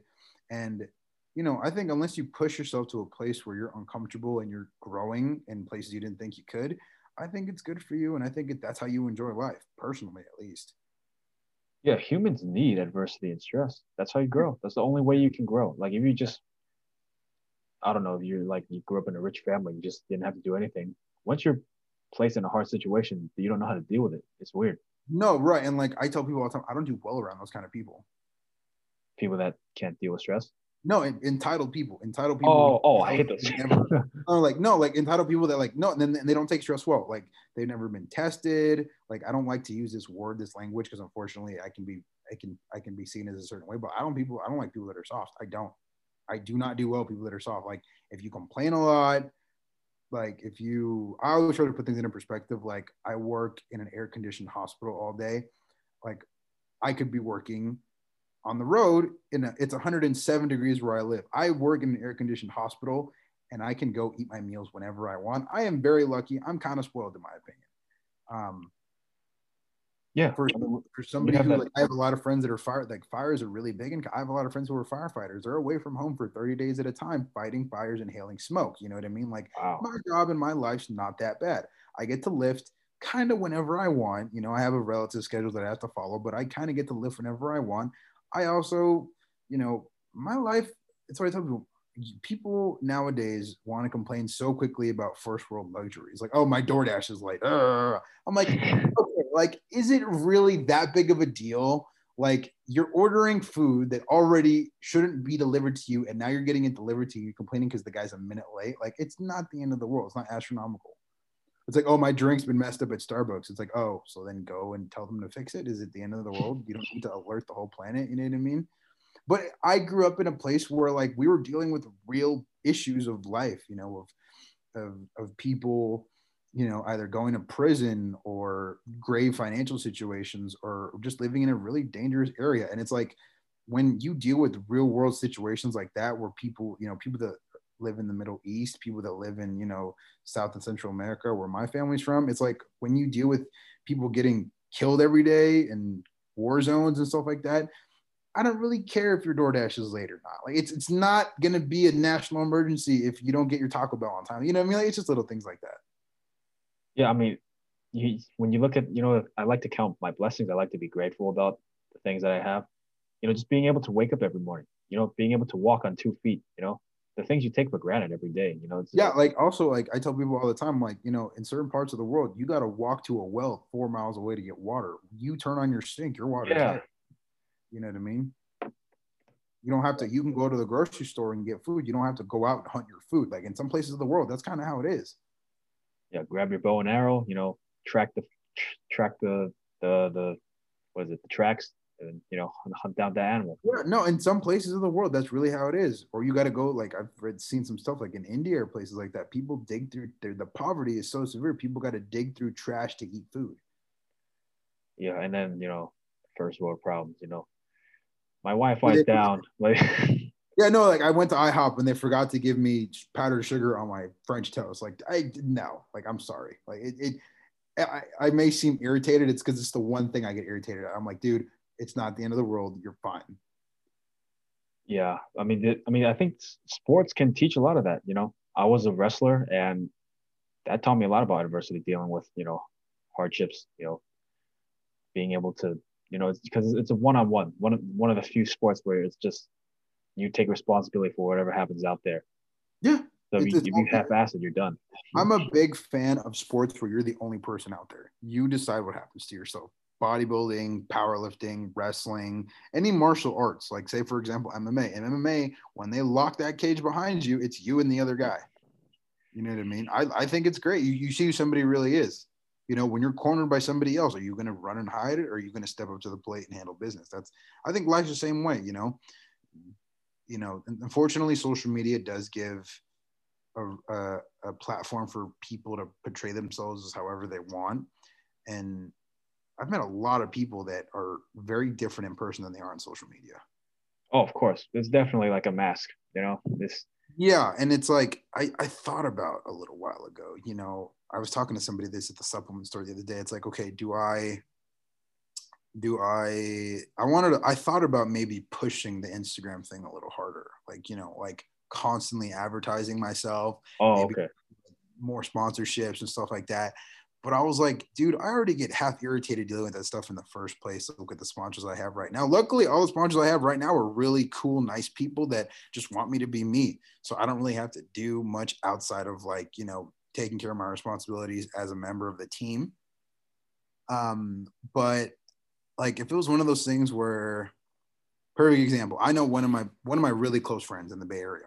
He was sponsored by a very big powerlifting apparel company. Okay.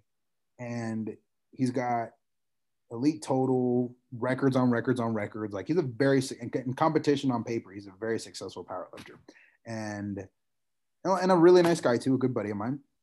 And I know for a fact that this apparel company was they didn't care about any of that. Like they they really like they were like they'd support him in his like competition, but what they the reason why they stopped sponsoring him was because he wasn't selling enough merchandise.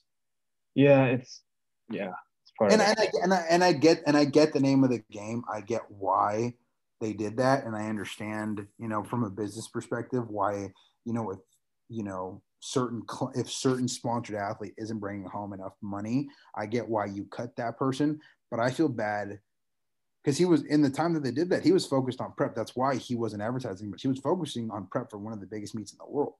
And so he's like, I didn't have time to advertise girls' leggings because I was I had a squat day that day and I was focusing on that. And like that should be what he's focusing on. You know what I mean? He shouldn't be interrupting his his training because he has to focus on selling women's leggings yeah, I mean, I guess for from a business aspect, it kind of makes sense, but like you,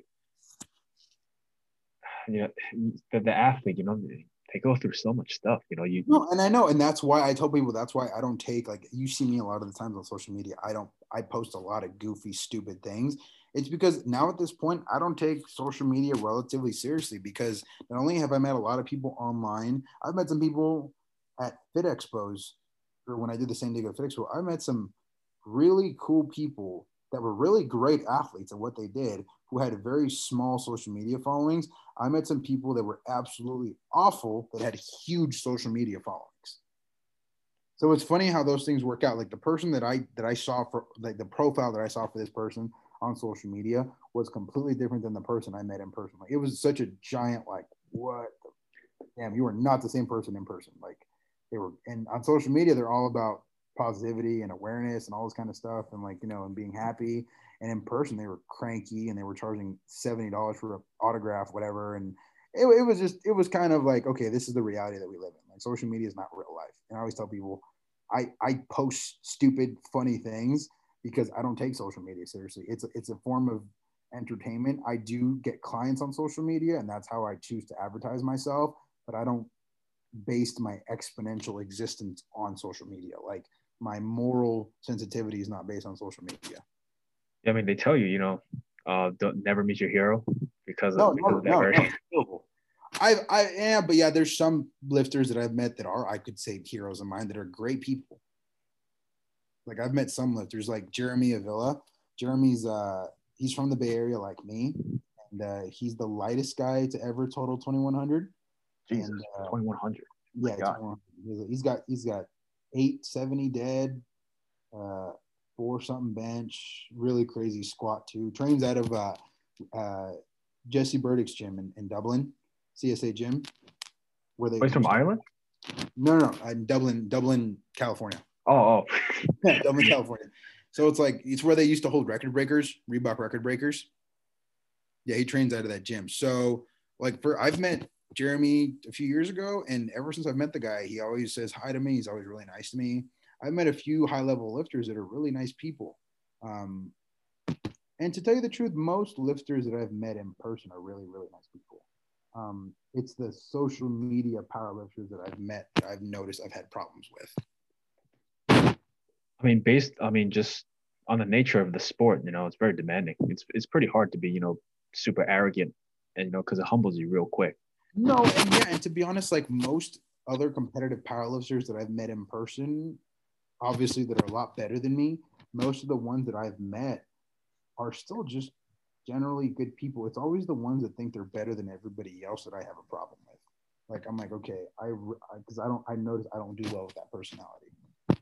Yeah, because it's like I mean, I'm a, I'm a power lifter. You know, you don't really make that much money from powerlifting. You know. No, you don't. But some people have kind of created their own niche, and they've kind of like whether it's been apparel, equipment, selling programming, having a large social media, having a large social media uh, presence, I think puts you in a very uh, good business position because it allows you to, you know, go yeah. for sponsorships, go for partnerships, go for, you know, you have a wide audience that, you know, I'm just using energy drinks as an example, but like say for example, Rain or Bang, if they want to sponsor you because you have a million followers, you may not even actually be competing in anything. You just have a million followers. They're going to go with you over a competitive athlete with a thousand followers. That's just the reality of the game.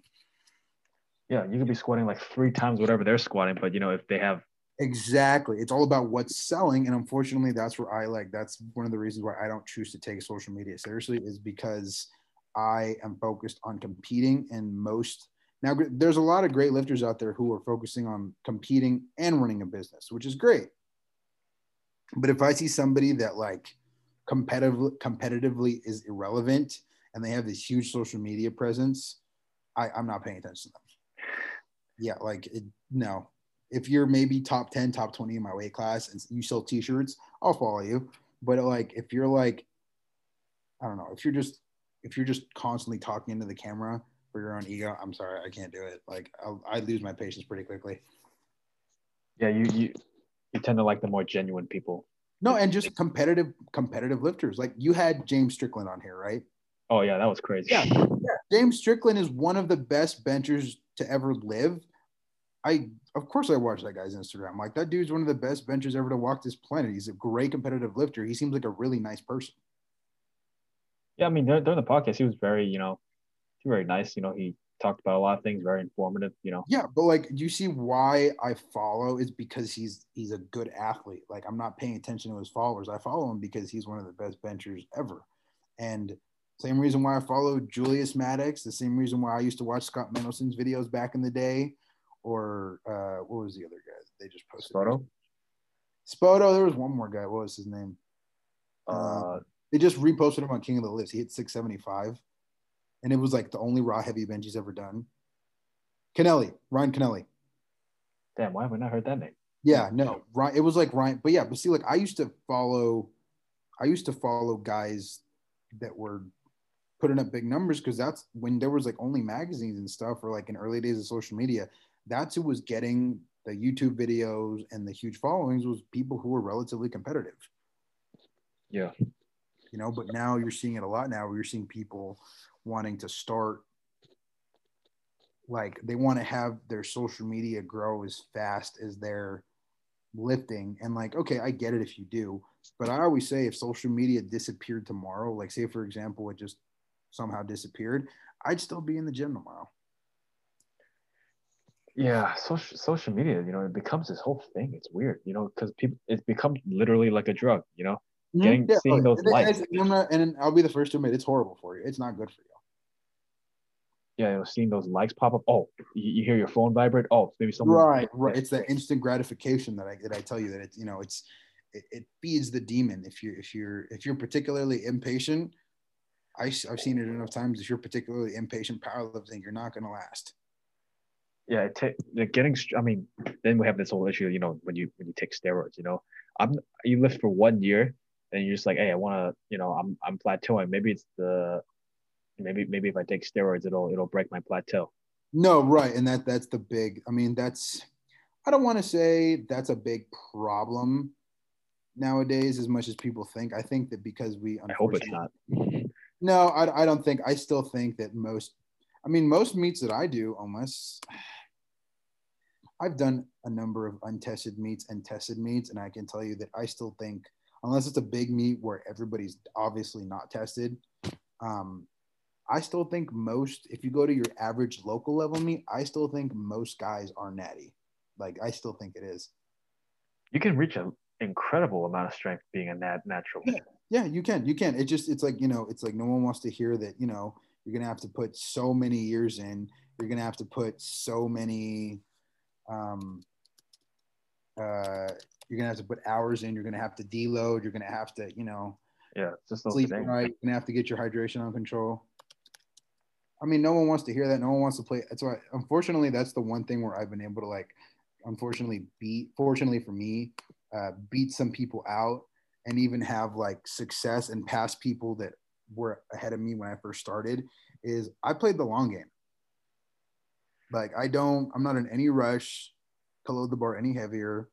I mean, training already sucks as is. You know, it's like I don't. not in any like my recent bench max out. I hit 421. Jeez. And I'm not in any rush to go any heavier anytime soon. I'll go heavier when my coach calls for it, and that'll be it. You know, people emotionally tie themselves to numbers. And I think like that was a big problem I had with a recent lifter is that she emotionally tied deadlift number. And I told her, I'm like, we shouldn't go for this. You're not ready. You know, you've missed training sessions. You're not, your mind's not there you know, you we can't fix the same old issues that keep popping up. I don't think we should go for it. But unfortunately, when you marry yourself to a number, as I like to say, you'll do stupid things in order to get that number. And you know as well as I do in the long term game, that's usually not good. Yeah, it's a good program, man. I, I don't maxing out is like I I do that maybe like three or four times a year, sometimes less. As you get stronger, you're going to have the ability to do it less and less, is what I always say. As you get stronger, the heavier days are going to come less and less often because you need to give your body chances to recover. You need to have the right decisions in order to get better. And you someone who squats 900 pounds is not going to recover the same way that somebody who squats 300 pounds. Yeah. You know what I mean? Um, it's just the reality of it. And most people don't want to take that into consideration. Most people don't want to grasp that concept, but unfortunately, that's the reality. You know what I mean? So throughout this whole five, six year journey, uh, who would you say has been supporting you the most? Uh, probably my girlfriend. Um, her and I have been together. She actually, her and I got together right before my um, first meet. I actually remember coming home from my first meet, and we still technically weren't together. I want to say like we weren't official yet. It was it was like a very they were all very close. Like my first meet was that March, and our anniversary is in March, so it's in that time frame.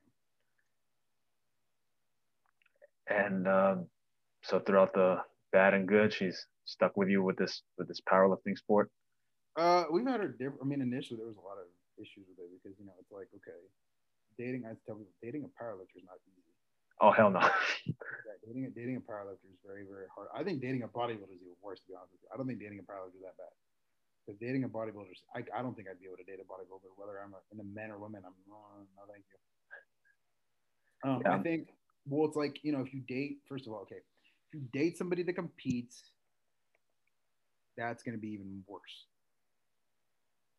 You know what I mean? Like if you date somebody who's who's who's prepping for a meet, if it's somebody that cares, all their energy goes into that meet. Yeah.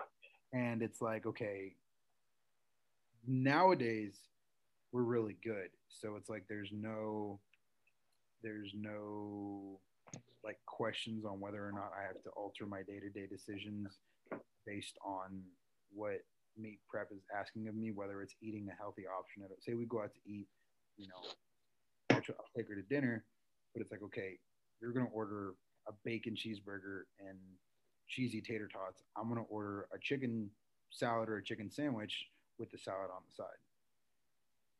Like I'm really strict with my macros. So like I try to only eat what I eat only what I see is allocated on my macro account. You know, she obviously doesn't diet and it's fine if she doesn't. It's like a lot of people that are in prep become really intolerable as far as their day-to-day activities. I don't really get that bad. I get stressed. I don't even get, even when I'm cutting weight, I don't get that bad. Like I don't get really emotional. I tend to actually be pretty happy. Cutting weight? Are you really? Yeah, honestly, yeah. Like I distinctly remember uh, driving up to my last meet. Uh, I was driving up with somebody else that I was competing with from California into into Oregon, and we. I distinctly remember we stopped at Chick Fil A, and like I'm cutting, I'm weighing in the next morning. I, I can't have nothing. Like I'm not. and like I remember very distinctly going, "Baby, hungry?" And she's like, "Why? You can't eat." I'm like, "I know I can't eat, but are you hungry?" I'll like, let's feed you if we have to. And like the person my buddy that was sitting in the back was just miserable. He, he was cutting too. He was like, "This is so stupid. I want to eat." Da, da, da. I'm like, "It's not the end of the world." You know. Also, I thoroughly believe if you get like emotional and upset when you're cutting, like I've had a lot of experience cutting with like martial arts and stuff.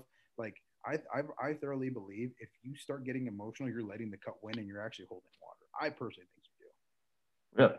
Yeah, I think. Well, because cortisol, the stress hormone, that stress hormone can cause you to hold water if you become emotional or you get angry. That's why, especially if I'm cutting water, I don't get. I try not to get upset over anything. Wow, I didn't know that.